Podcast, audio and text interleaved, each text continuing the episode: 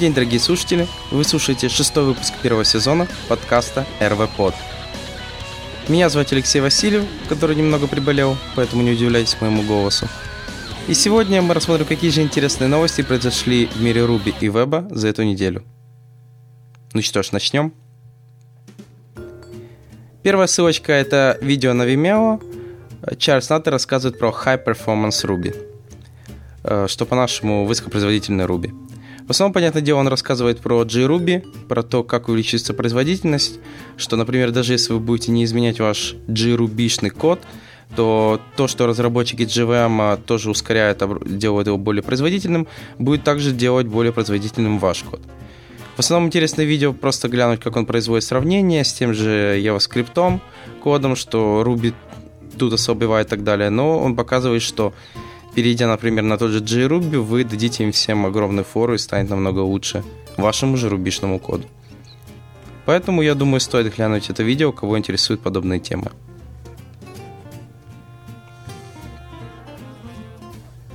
Следующее – это блог-статья на блоге medium.com, которая рассказывает про практическое применение подписанных рубигемов. Как мы помним, не так давно был сломан RubyGems, а, была произведена ревизия существующих гемов, и поэтому некоторые предложили, что гемы следует подписывать. То есть, когда вы создаете какой-то свой open source небольшой гем, вам требуется создавать также ключ, подписывать его этим ключом. И получается, если ваш вдруг RubyGem будет как-то видоизменен, а, злоумышленник не сможет его подменить, потому что злоумышленнику, чтобы его упаковать обратно, надо будет подписать его каким-то ключом. А данный ключ, который верифицирован, находится только у вас. В данном случае показывает, что в бандлере уже добавлена подобная функциональность. Называется этот э, параметр Trust Policy. Показывает пример, как его можно использовать, как он используется, но в данном случае там показали, что на текущий момент очень-очень мало гемов подписаны. Поэтому это пока что только возможность реализации, и в скором, возможно, нас ждет то, что любой open source даже разработчик будет подписывать свои гемы какими-то своими ключами. Например, Fusion Passenger это, на это уже спокойно перешли. Я думаю, ссылочку на шоу-ноты я добавлю и покажу, что они на это уже они подписывают свои гемы. А также, как я видел, есть небольшой ресурс, называется Ruby Games OpenPGP deficia.org. Я так понял, он неофициальный, он не связан пока никак с Ruby Gems, но можно посмотреть, глянуть, я так понял, это Authority Certificate, который должен выдавать как раз эти ключи. Но в любом э, случае ссылочку я дам в шоу-нотах, посмотрите, глянете. Следующая интересная новость это то, что зарелизился Ruby Gems 2.0.3. А, почему я на это обратил внимание? Потому что не так давно сталкивался с такой проблемой, что на Ruby Gems 2.0.2 и так далее, и, и использование JRuby я не мог собирать FFI гемы, то есть те, которые используют биддинги с сишными библиотеками, или те, которые используют XConf для сборки какой-то сишной библиотеки. Проблема была в том, что стандартные библиотеки какие-то там удалялись, и из-за этого никакой FFI гем нормально не собирался, то есть вы могли просто сделать так, переключить, как это можно было отрепродюсить, как у нас говорят, переключиться в JRuby, набрать AR, э, поставить gem FFI, набрать ARB консоль, и потом просто ввести uh, require FFI. И вы получите ошибку, что FFI не найден. Вот такую проблему я столкнулся не так давно. Uh, у меня есть несколько open source продуктов, которые я тестирую на Travis. Travis CI, это, я надеюсь, все знают. Это open source CI, Continuous Integration, который синтегрирован с GitHub и он бесплатный, понятное дело, для open source продуктов. И я столкнулся там с такой проблемой, что мой определенный FFI перестал проходить тесты, начали падать именно на JRuby. И с помощью э, поговорю с некоторыми ребятами, мы наш, найдена была вот эта уязвимость, которую э, Чарльз Наттер тоже нашел и сказал, что да, это есть, вот такая не работает. И ее как раз пофиксили в 2.0.3. Поэтому у тех, кого похожая была проблема, знайте, что ее наконец-то решили.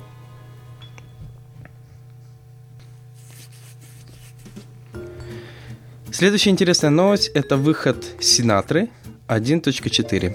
Кто не знает, Синатра – это такой небольшой рубишный фреймворк на основе которого можно разрабатывать простые приложения, или, например, даже если вам надо высокопродуктивные, но простые приложения, например, как API или что-то еще. Что же добавили? Добавили новые методы, то есть в 1.3, как мы знаем, добавили метод patch по REST, тут же добавили метод link and link. Также добавили новые темплейты поддержку, это Yajo, Rabo, Velang, Stius. Что у нас там еще добавилось? Э, новые мимитап, мимитайпы, если не ошибаюсь, а также добавили, что он теперь работает еще с нескольким набором веб-серверов, то есть с Пумой, если, как я помню, Тринидатом и еще с какими-то. В основном хорошо, хорошо, что Сенатор развивается и двигается в нужную сторону, не, разграб... не нагромождает огромное количество бесполезного функционала, просто добавляет такие небольшие фишки, поддержку каких-то еще дополнительных протокол... протоколов, спецификаций и прочего.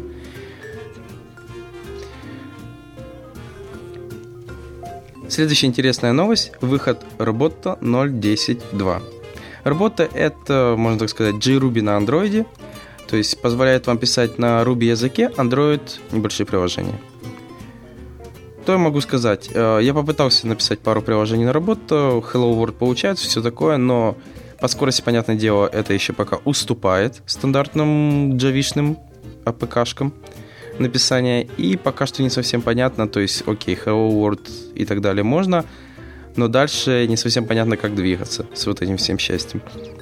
Для тех, кого интересует все-таки написание мобильных приложений с использованием своего любимого языка Ruby, можете глянуть, попробовать, скомпилировать и так далее.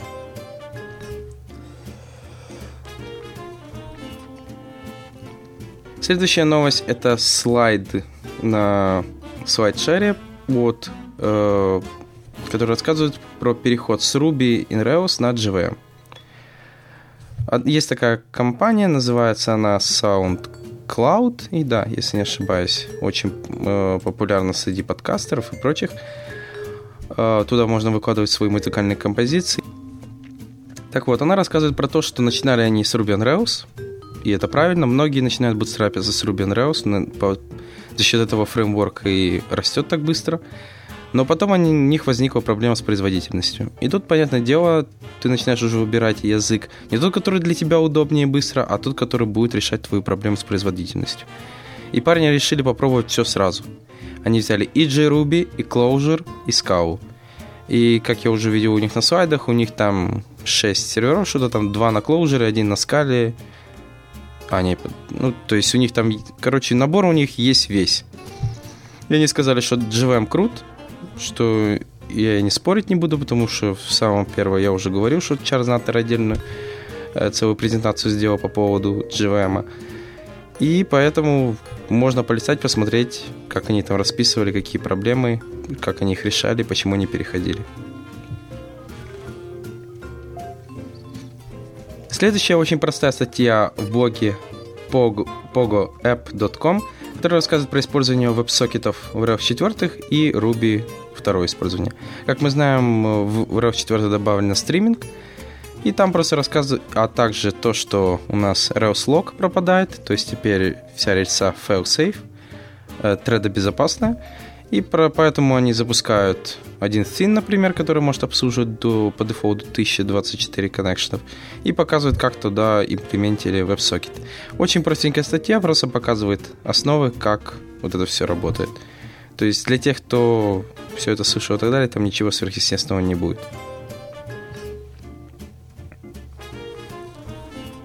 Следующий такой небольшой, получается, сами пиар. Не так давно, на этой неделе, я выпустил библиотеку, которая называется WP FFI. WP, если вы помните из прошлых подкастов, это специальный формат, разработанный Google, формат изображения, который работает с прозрачностью, работает с э, определенными картинками, но очень эффективно их сжимает от 20% и прочее. То есть PNG и JPG он обрабатывает. Э, увидев все это, посмотрев на саму библиотеку, она оказалась сишная, я решил написать небольшой Ruby Gem, а именно в wrapper на основе FFI, и назвал его, понятное дело, WP FFI.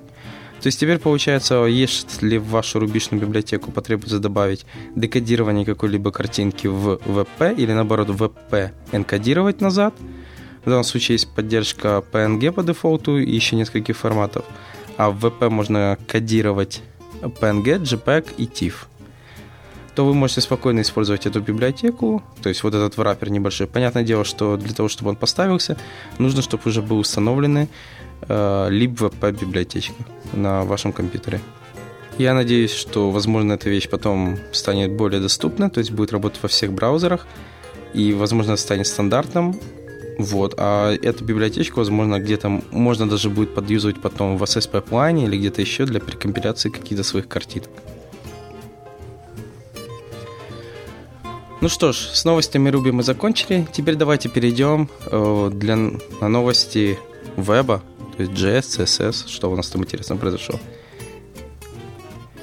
Первая интересная новость это то, что вышел стабильный релиз ноды 0.10.0. То есть, ура. Следующий релиз нам обещает 0.12.0, а потом уже единичку. Значит, в 0.10.0 что у нас добавили? Streams 2, то есть это отдельная специальная библиотека. Э, это потоки, то есть они там их переписали полностью. Домены ошибок и обработка ошибок. Э, теперь этот домен перешел с экспериментального в нестабильный. Э, для тех, кто его использует, я думаю, это тоже отлично. Ускорен process.nextTick. То есть это специальная такая функция, она размещала переданную функцию обратного вызова callback в очередь событий. Ее они как расписывают очень активно использовали, из-за этого они ускорили ее.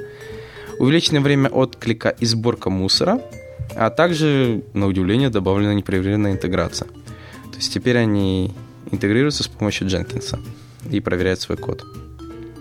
Ну что ж, неплохо, развивается, работает, растет. Я так понял, в следующем релизе они будут работать по поводу HTTP своего сервер клиента, хотят его разбивать, потому что код очень слишком запутанный. Э, посмотрим, что у них получится. Главное, чтобы с производительностью не лажали и стабильностью.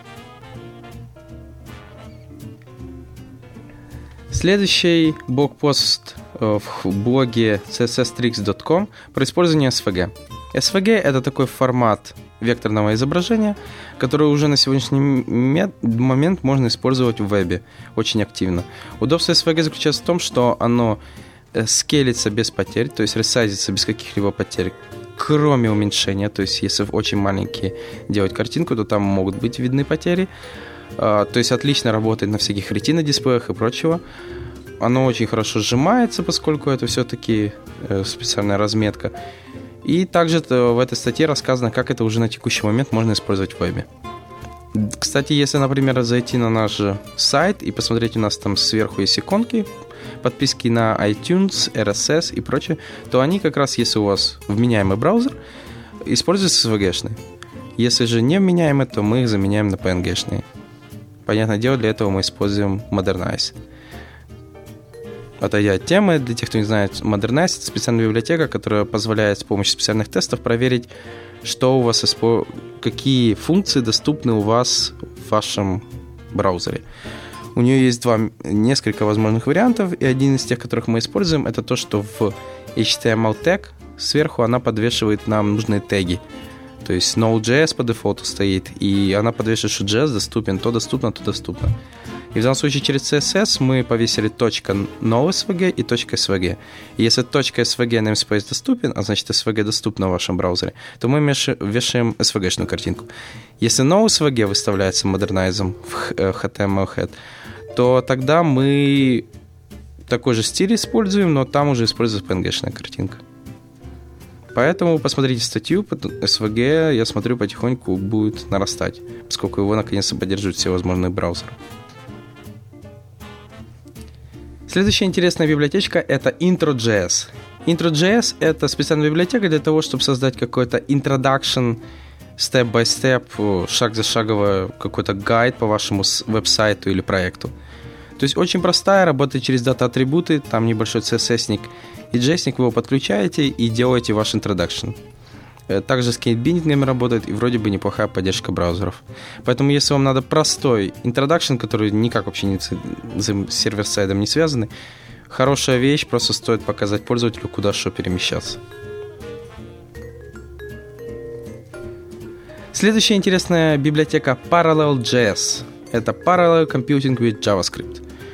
Э, Все банально просто. Библиотека использует веб-воркеры, Веб-воркеры, как мы знаем, это специально такая фишка HTML5, которая позволяет нам в отдельном как бы потоке, как они говорят параллельно, запустить какой-то поток на расчет или какую-то обработку. А, а обмениваться с ним данными через callback и и прочие вещи. Я сам пробовал использовать э, web worker ы. Штука интересная, но сразу хочу заметить, что API внутри самого web worker а ограничена. У вас нет доступа к DOM у, нет доступа к location у и прочим таким простым атрибутам. Поэтому, например, тут же Ajax код так просто выполнить не удастся. Если я не ошибаюсь, у меня вообще тогда не получилось, когда я с ним работал. Э, на текущий момент надо глянуть. Поэтому в основном такие вещи используются, если вам надо что-то рассчитать очень тяжелое, то есть какие-то там Возможно, в будущем это огромные игрушки с графикой, пикселями, и каждый какой-то отдельный пиксельный квадрант и так далее вплевывается в эту библиотеку, говорится, что на, в этот веб-воркер, говорится, что на это надо рассчитать, и оно рассчитывает, и потом выплевывает просто через callback result то тогда, возможно, эта штука как раз вот то, что требуется. Потому что иначе, если вы такой расчет останете на в основном потоке, то у вас просто заморозится браузер, и в конце многие браузеры просто говорят, страничка не отвечает, скрипт слишком долго выполняется, я бы предложил вам его убить. Вот, и чтобы такого не было, как раз используются вот эти веб-воркеры. Следующее это новый, новая версия библиотеки PouchDB. PouchDB — это JavaScript библиотека, которая позволяет нам сохранять, э, а также выбирать данные э, с индекса DB. Индексы DB — это специальный э, HTML5, опять же, метод хранения данных, то есть, как мы знаем, существует local storage, session storage, WebSQL, который deprecated, и IndexedDB, который тоже, можно так сказать, key value, но value уже можно хранить целый объект. Так вот, PouchDB, он как раз использует этот IndexedDB и хранит в нем данные. Что удобно, что его пытаются делать так, чтобы он синхронизировался как CouchDB, поэтому такое название PouchDB и CouchDB. CouchDB это тоже key value, которую тоже можно выбирать, им продюсить и тому подобное. И основная задача как раз этой библиотеки, чтобы можно было синхронизировать PouchDB с CouchDB. Если CouchDB отключается, то есть недоступен офлайн мод, то вы спокойно могли бы работать с PouchDB. Поэтому для тех, кого интересует такая возможность и интересность, стоит глянуть в эту интересную библиотечку. Я сам пис... есть небольшой у меня проектик, который написан с использованием индекса DB. Очень хорошая штука. Единственное, что если когда начнете писать, скажу вам сразу, не открывайте несколько параллельно на запись транзакций, потому что ваш браузер просто уткнется, замерз, э, основном станет темненький, и потом скажет, что скрипт слишком долго выполняется. Проблема в том, что на чтение можно открывать сколько угодно, а вот на запись максимум одну, не более. Иначе, я так понял, там все сделано очень просто, происходит блокировка всего контекста на запись, э, идет запись и потом разблокируется. И поэтому, когда я пытался открывать несколько, то я получал вот такую непредвиденную работу. При этом на текущий момент это лучше всего, на текущий момент EDB лучше всего работает только в Chrome. В том же, например, Firefox он у вас будет всплывать плашечка, что данный сайт что-то хочет у вас сохранить. Что, честно говоря, не сильно удобно конечному пользователю. Поэтому смотрите, пробуйте, пользуйтесь. Ну и последняя новость на сегодня это AngularJS для jQuery разработчиков. То есть AngularJS, как мы знаем, это специальный фреймворк э, для того, чтобы разрабатывать rich, большие приложения на JS. И в данном случае этот блокпост вот artlogic.com рассказывает для тех, кто знает только jQuery или, например, работал, э, как они между собой матчатся, что где происходит, как биндинги работают и прочее. Поэтому для тех, кто только начал разбираться и хочет, например, попробовать что-то поработать, и у него есть хороший бэкграунд jQuery, но с фреймворками у него он полный ноль, это может помочь, например, понять, а также замачить свои знания про то, как работать с AngularJS. Поэтому можете глянуть, посмотреть. Статья стоит того, чтобы ее просто просмотреть. Ну а на сегодня все. Спасибо большое, что прослушали этот подкаст. Встретимся с вами на следующей неделе. До свидания.